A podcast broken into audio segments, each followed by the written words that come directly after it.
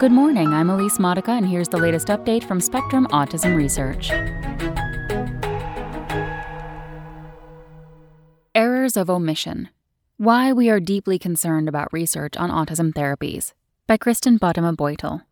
Last year, we completed a project to determine whether psychoeducational therapies for young autistic children are effective. Initially, we were excited. We had been able to track down 150 studies completed over the past five decades, comparing treatment and control groups. Locating such a large number of studies would usually allow for a high degree of confidence in our conclusions.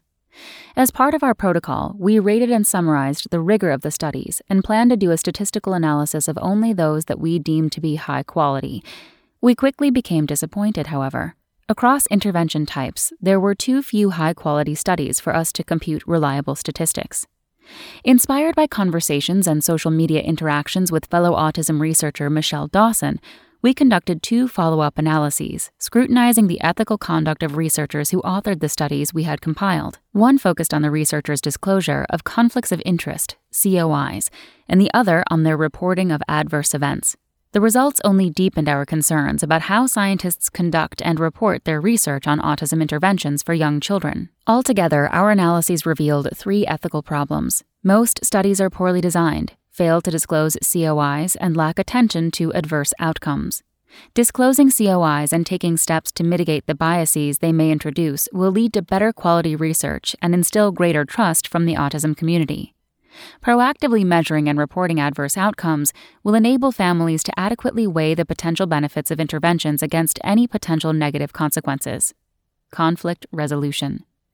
We found that 70% of studies were co authored by a researcher with a COI, which we defined as any situation in which a person holds a vested interest that might bias a study's outcome. For example, a researcher who provides an intervention for profit stands to benefit from evidence suggesting the method is effective.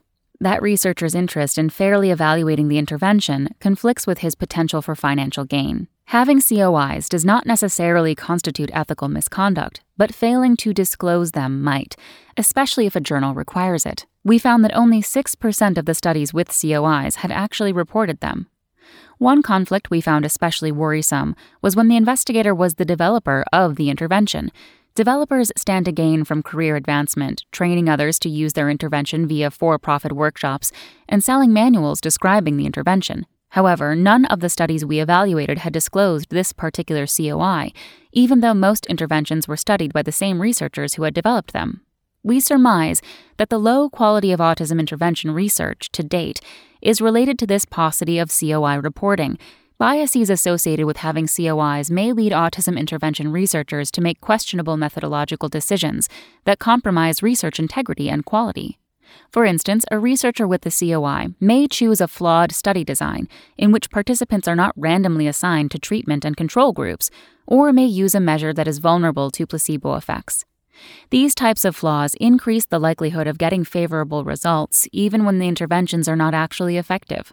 COIs may also bias researchers' interpretations of their results, leading them to claim their studies provide strong evidence of effectiveness when in fact the results are mixed.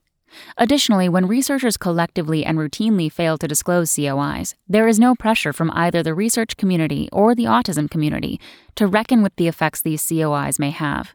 Essentially, COIs have remained out of sight and out of mind for many researchers, meaning that the problems they introduce are not being addressed. Unfortunately, it is not always clear what constitutes a COI. There is no exhaustive list of the kinds of relationships that should be considered as such.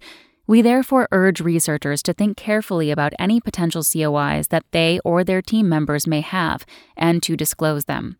Such disclosures may compel researchers to design unbiased studies and to be clear about how they prevented their COIs from influencing their research results, such as by excluding themselves from data collection and statistical analysis.